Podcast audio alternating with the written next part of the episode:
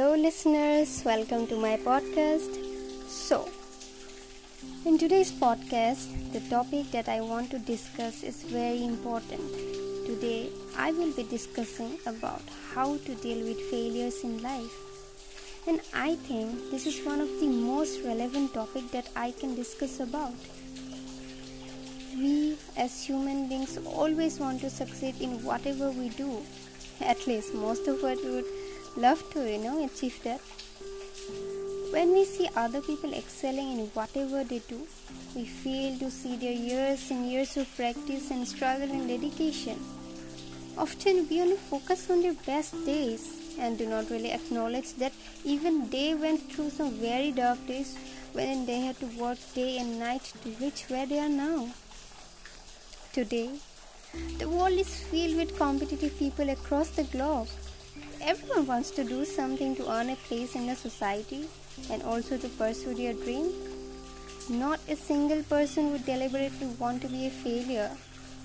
It is true that some people achieve success quite early, but that should not discourage you if you haven't yet reached where you want to.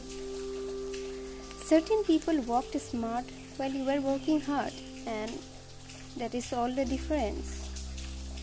They may have done extensive research before taking any step, and that is the main reason why they got success quite early.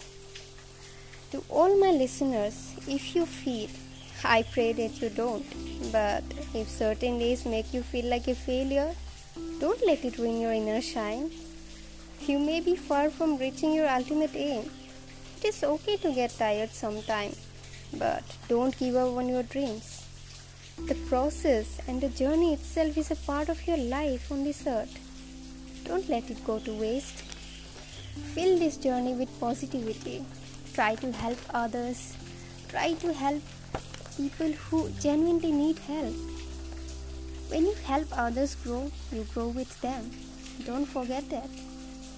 Don't sit sad and depressed because you failed in one or two tasks. Life is all about experiences, and success or failure is just an element. So, my dear listeners, especially if you are a student, don't let your academic learning process give you stress. Think that you're getting an opportunity to learn new things. Try to find practical examples of whatever you read in books. Once you can relate, the whole learning process becomes interesting. So, that is all for today. You know i'm not really any counselor but i really wanted to share this. Do follow my podcast channel if you want some more interesting stuff. I am not really that kind of boring person.